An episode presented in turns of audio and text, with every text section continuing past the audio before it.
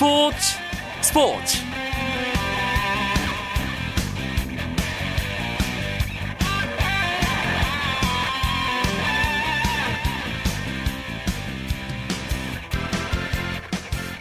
안녕하십니까 목요일 밤 스포츠 스포츠 아나운서 이광용입니다. 아시안컵에 출전 중인 우리 축구대표팀 상황이 조금은 좋아졌습니다. 감기 증상과 부상으로 지난 경기에 빠졌던 손흥민, 구자철, 김진현, 김창수 선수까지 모두 복귀해 비공개 전술련을 치르며 예선 마지막 경기를 준비했습니다. 그런데 우리와 상대할 호주의 경우는 예정된 훈련을 취소하고 휴식까지 취하는 여유를 부렸는데요. 쿠웨이트와 오만을 완파하며 한껏 자신감이 올라와 있는 모습인 듯 합니다. 호주의 안제 포스테코글루 감독은 우리와의 경기에서 상당수 주전들을 쉬게 할 것이라고 예고했죠. 8강 진출은 가려졌지만 이번 토요일에 열릴 호주와의 조별리그 마지막 경기 우리에겐 자존심을 건 싸움이 될 것 같습니다. 목요일 밤의 스포츠 스포츠 정현숙의 스포츠 다이어리에서는 피츠버그로 출국한 강정호 선수 소식 알아보고요. 해외 축구 시간에는 아시안컵과 아시아 축구 이야기 나눠보겠습니다. 먼저 오늘 들어온 주요 스포츠 소식 정리하면서 스포츠 스포츠 출발하겠습니다.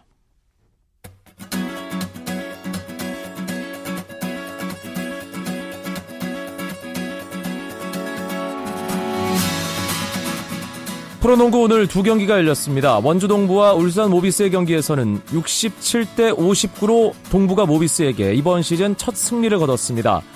전반에만 실책 10개를 쏟아낸 모비스를 상대로 동부가 먼저 경기의 주도권을 가져왔고 3쿼터 모비스의 외곽포가 터지면서 동부가 추격을 허용했지만 마지막 4쿼터 동부의 윤호영 선수가 내외곽에서 공격을 주도하며 결국 동부가 모비스에게 시즌 첫 승을 거뒀습니다. 오늘 동부의 윤호영 선수는 3점 슛 3개를 포함해 15득점에 6리바운드 3개의 어시스트로 활약했습니다.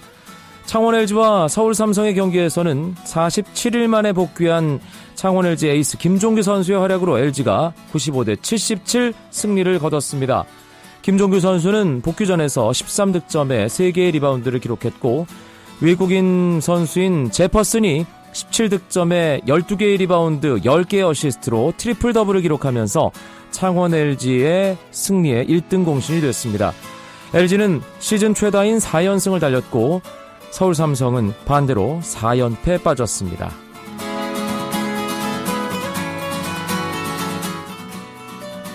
프로배구도 두 경기가 있었습니다. 여자부 경기에서는 GS칼텍스가 현대건설에게 세트스코어 3대2로 짜릿한 역전승을 거두며 경기에서 승리했습니다. 오늘 승점 3점을 챙기면 2위로 올라설 수 있었던 현대건설은 두 세트를 먼저 따내고도 패배하면서 3위에 머물렀습니다. 한편 남자부 경기는 지금 이 시간 현재 진행되고 있는데요. 우리 쿼드와 한국전력의 경기 4세트가 진행되고 있는 상황. 한국전력이 우리 카트에게 세트 스코어 3대 2, 2대 1로 앞서가고 있고요. 4세트 상황은 우리 카드가 한국전력에게 13대 11 두 점을 앞서가고 있습니다. 프로야구의 한 해 농사를 결정짓는 스프링 캠프. 프로야구 10개 구단 중 5개 팀이 오늘 먼저 스프링 캠프를 위해 출국했습니다. 각 팀의 감독들은 스프링 캠프 기간 동안의 목표와 훈련 계획을 밝히기도 했는데요. 한화의 김성근 감독은 수비 강화와 공격의 조직력을 강조했고 삼성의 류중일 감독은 선수들에게 지난 시즌보다 10%더 향상된 모습을 주문했습니다. SK 김용희 감독은 가장 큰 고민으로 투수 운용을 꼽았고 두산의 김태형 감독은 강력한 방망이를 휘두를 새로운 중심 타자를 발굴하겠다는 의지를 밝혔습니다.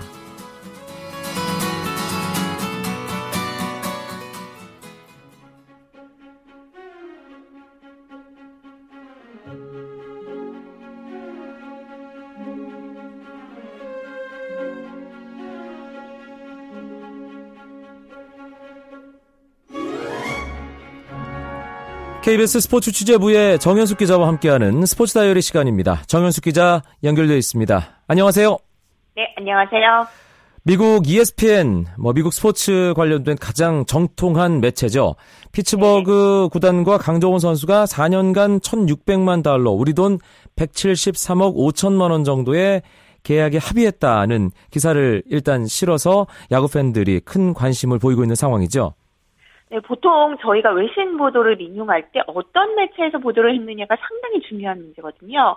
잉글랜드 프리미어리그 이적 소식 같은 경우는 영국의 BBC, 메이저리그는 미국 ESPN이나 메이저리그 홈페이지에 실린 기사는 90% 이상 맞다. 이렇게 봐도 될 것 같습니다. 예전에 네. 박지성 선수가 맨체스터 유나이티드와 계약을 했을 때 BBC에서 그 기사를 예상 기사를 실으면서 아 박지성 선수가 드디어 가는구나 이런 생각을 하기도 했거든요. 그래서 이것이 어, 상당히 계약에 임박해 있는 상황이라는 걸 알 수 있고 또 5년째는 옵션이 걸려 있다는 그 보도를 ESPN에서 함께 했습니다. 만약에 이것이 사실이라면 아시아 야수는 이지로에 이어서 역대 두 번째로 일본 정상급 타자들보다 높은 대우거든요. 강정호 선수에 대한 그만큼 큰 기대를 걸고 있다. 이렇게 봐도 될 것 같습니다. 일단 ESPN이라는 소식통 자체가 아주 믿을 만한 매체라는 점, 그리고 내용이 구체적이라는 점 때문에 신빙성이 높다는 아, 그런 얘기들이 상당히 많이 나오고 있고, 이 네. 소식이 미국에서 전해지자마자 강정호 선수가 피츠버그로 출국을 했습니다. 아, 그렇기 때문에 아, 정말 계약이 되는구나라는 분위기인데, 계약을 마무리 짓기 위한 출국이라고 봐야 되는 거죠? 그렇죠. 강정호 선수는 뭐 출국 인터뷰에서 아직 확실한 건 없다라고 조심스러운 반응을 보였지만 어, 지금 설사 합의가 됐더라도 말할 수 없는 것이 이른바 메디컬 테스트가 있기 때문입니다. 그렇죠. 이것을 이것을 통과해야 최종 발표가 나고 또 계약의 세부 내용 조율에도 어느 정도의 시간이 걸릴 것으로는 예상이 되고 있거든요. 피츠버그 지역 언론인 피츠버그 포스트 가제트는 모든 협상이 아마 며칠 안에 완료되지는 않을 거고 세부 조율에 조금의 시간이 필요하지 않나 이렇게 전망하기도 했습니다.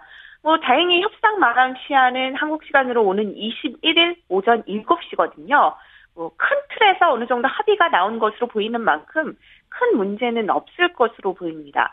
그리고 또 재밌는 것은 강정호 선수가 공항에서 류현진 선수와의 맞대결에 대해서 조금 얘기한 점이었는데 네. 피츠버그가 내셔널리그 중부리 중부지구에 속해 있잖아요. 그래서 같은 리그의 서부지구의 다저스와 올해 6차례 경기를 치를 예정입니다. 뭐 강정호 선수는 유현진 선수가 세 번 중에 한 번은 그래도 나에게 좋은 공을 주지 않겠느냐 하면서 기대감을 드러내기도 했는데 본인이 류현진 선수보다 나은 게 하나가 있다고 해요. 그게 뭐냐면 그 야구 실력이 아니라 영어 실력이라고 류현진 선수는 그 현재 있어도 영어가 늘지 않는다면서 농담으로 응수를 하기도 했습니다. 예. 그 선수가 뭐 얼마나 친한지 보여주는 장면이 알겠습니다. 뭐 LA에서 지내면서 뭐 워낙에 한인들이 많고 또 통역도 있기 때문에 류현진 선수가 뭐 영어가 늘 기회가 없다. 강정호 선수 얘기는 뭐 그렇게 받아들이면 될 것 같은데 네. 사실 류현진 선수 얘기가 나와서 말인데 2년 전에 류현진 선수 어 계약을 하러 LA에 가서 이 마감 시한 직 직전에 계약이 됐다는 소식을 들었기 때문에 강정호 그렇죠. 선수는 어떨지 궁금한데 강정호 선수 미국 이번에 간 그 일정 세부 일정이 어떻게 됩니까? 어, 만약에 현지에서 계약이 완료된다면 계속해서 미국에서 새 시즌 준비에 곧바로 나선다고 해요. 그래서 애리조나 서프라이즈로 이동해서 넥센 스프링 캠프에서 넥센 구단과 함께 훈련을 한다고 합니다.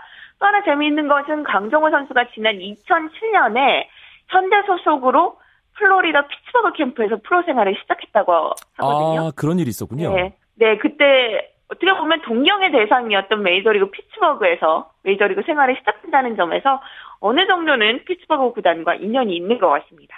강정호 선수가 피츠버그와 계약이 임박했다는 보도가 나왔기 때문에 강정호 선수에 대한 좀 더 자세한 분석 기사들도 현지에서 이어지고 있습니다.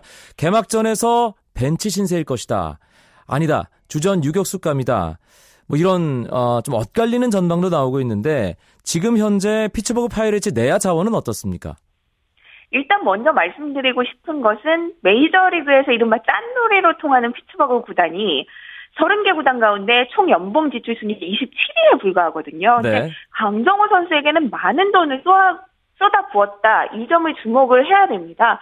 그래서 메이저리그 평균 연봉을 넘는 조건으로 강정호 선수와 계약을 만약에 이뤄진다면 하는 건데 이 강정호 선수를 그대로 썩힐 수는 없잖아요. 그리고 미국 메이저리그는 그런 부분에 대한 계산이 뛰어나기 때문에 아마도 주전감으로 보고 데려가는 거라고 생각이 들고 피츠버그 내야진은 1루수의 페드로 알바레스, 2루수는 닐 워커, 3루수 조시 해리슨 유격수의 조디 머서로 일단은 구성이 돼 있다고 합니다. 그렇지만 1루수와 2루수가 2016년 시즌 이후에 FA 자격을 얻게 돼서 올 시즌 종료에는 몸값이 훌쩍 뛸 가능성이 높기 때문에 미국 현지에서는 오히려 강정호 선수가 2루수로 전향할 가능성도 있지 않나 이런 조심스러운 전망도 나오고 있습니다. 강정호 선수가 피츠버그와 입단 계약을 체결한다면 경쟁하게 될 유격수 선수가 자신감을 품고 미국으로 오는 건뭐 강정호에게 좋은 일이다 이런 인터뷰를 했다는 얘기도 있던데요.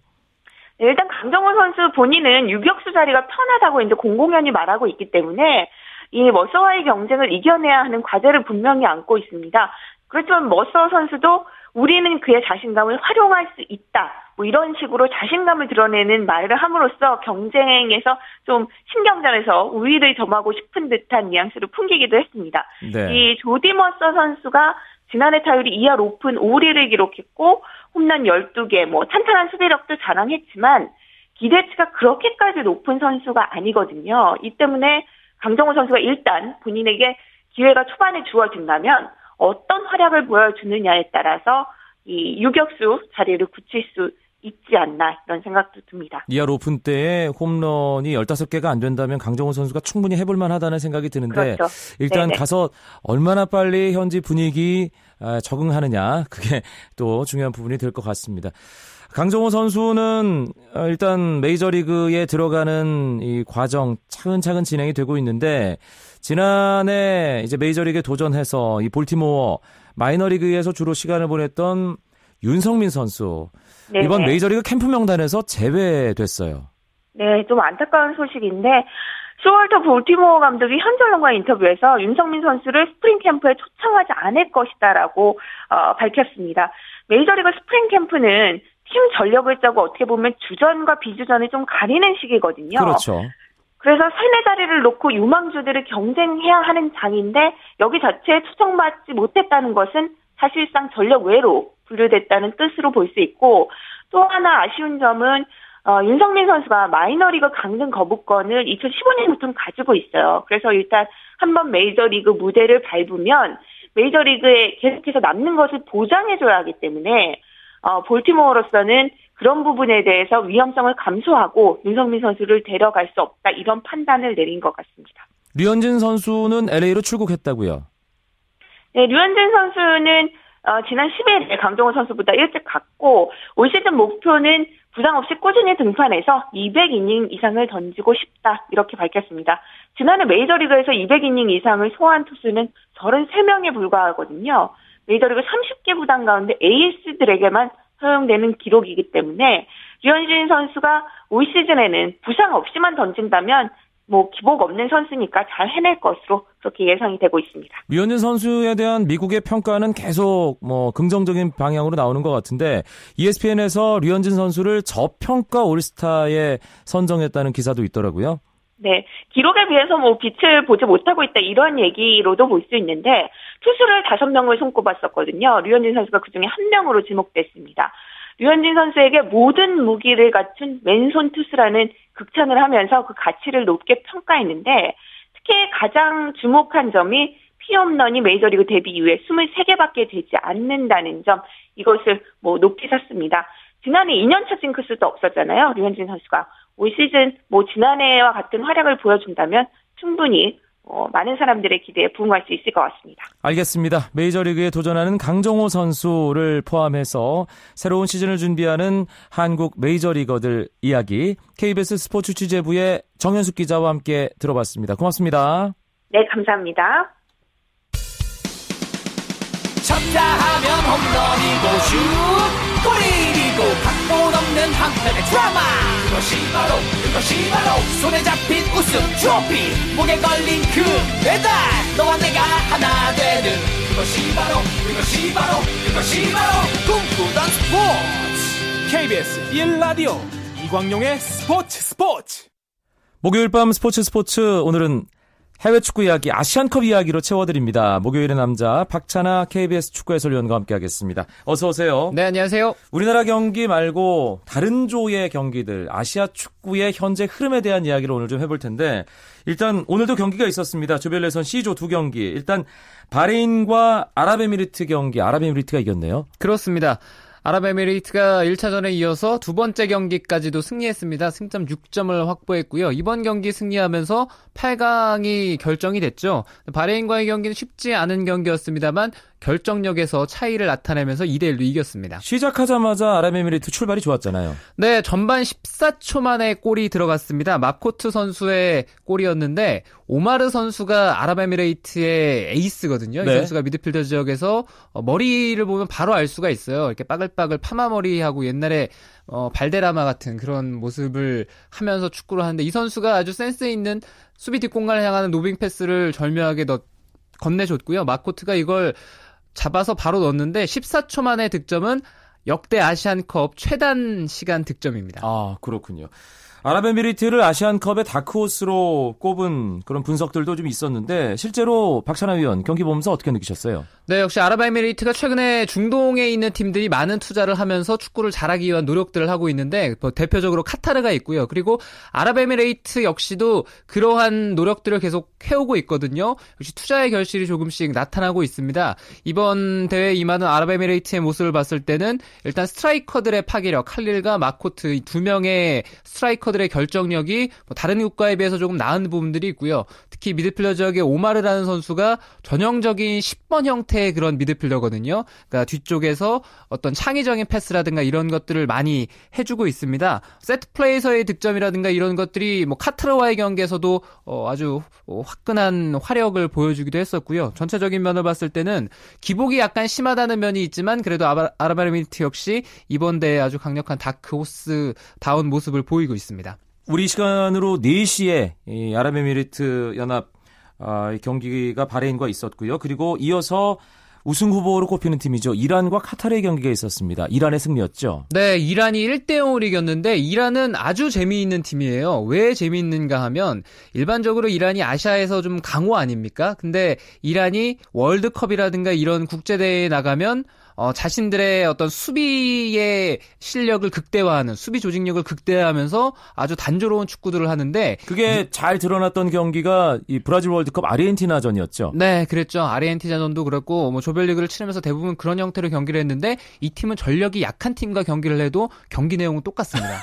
네. 그러니까 일반적으로 강팀이 약팀을 상대할 때 어, 그러한 강점이 있다고 하더라도 좀 점유율을 높이면서 공세적인 자세를 취할 법도 한데 이라는 그런 게 없어요. 있어요. 이라는 그런 타협을 하지 않거든요. 오늘 카타르와의 경기에서도 아주 질척질척하게 1대 0으로 이겼어요. 에, 일단은 한 골을 기록하면서 1대 0으로 이겼는데 리드하고 나면 이제 우리와 경기를 할 때 바로 누워버리는 그 침대 축구라고 하죠. 이란이 오늘도 그런 모습을 상당히 자주 보여줬어요. 네, 예, 우리가 그런 모습들이 익숙하기 때문에 중동의 국가들이 아 우리랑 경기할 때만 일어나라고 생각을 하실 수도 있는데 그렇지 않죠. 네, 이란이 타협이 없다라는 말씀을 드린 게 어느 팀과 경기를 해도 똑같습니다.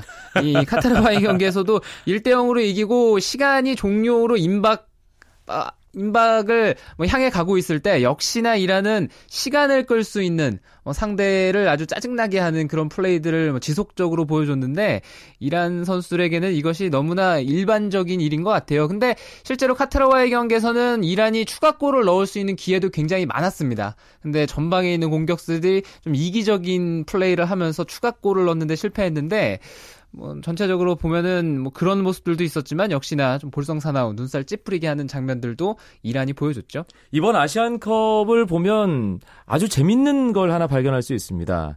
이제 C조까지 각 팀들이 두 경기씩을 치렀는데 무승부가 한 경기도 없었어요. 네, 그렇습니다. 무승부 없이 계속 끝판 승부로 가고 있어요. 그래서 동점으로 경기가 어느 순간까지 그러니까 후반 늦은 시간까지 흘러간다 하더라도 지금까지 무승부가 없었으니까 아 남은 시간 동안 뭔가가 벌어지지 않겠는가 하는 기대감을 가지고 경기를 볼 수 있게 하거든요. 실제로 무승부 없이 계속 승부가 갈리고 있고요. 이제 D조의 두 번째 경기들이 내일 펼쳐지는데 무승부 없이 아마 조별리그가 끝날 수 있을까 하는 네, 그런 묘한 기대심도 생깁니다. 사실 만약에 무승부 없이 조별리그가 끝난다면 기록을 찾아봐야겠습니다만 최근 현대 축구로 들어와서는 이거 참 보기 드문 기록이 아닐까라는 생각도 드는데. 네, 나오기 힘들죠. 예, 네. C조 오늘 경기까지 이 결과가 나오면서 8강 진출팀이 또 일찌감치 정해졌어요. 네, 그렇습니다. A조의 호주와 한국이 2승씩 가져가면서 8강 진출 일찍 확정 지었고요.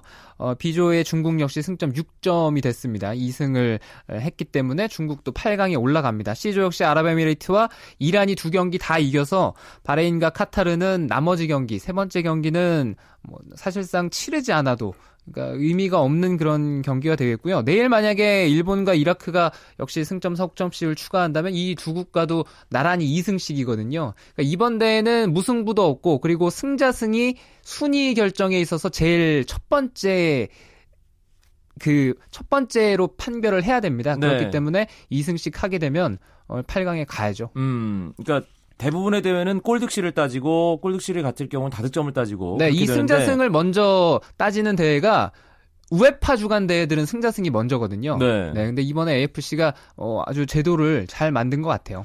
이번 아시안컵 개막 전에 4강 우승 후보로 꼽혔던 팀들이 개최국인 호주 그리고 디펜딩 챔피언인 일본 침대 축구의 레전드 이란 그리고 대한민국입니다. 예, 일단 이 네 팀 승점을 안정적으로 가져가는 분위기이긴 해요. 네, 일단 월드컵에 이 네 나라가 나갔기 때문에 이번 아시안컵도 뭐 유력한 우승 후보라고 봐야 되겠고요. 최근에 뭐 좋은 성적을 냈던 것도 사실이고요.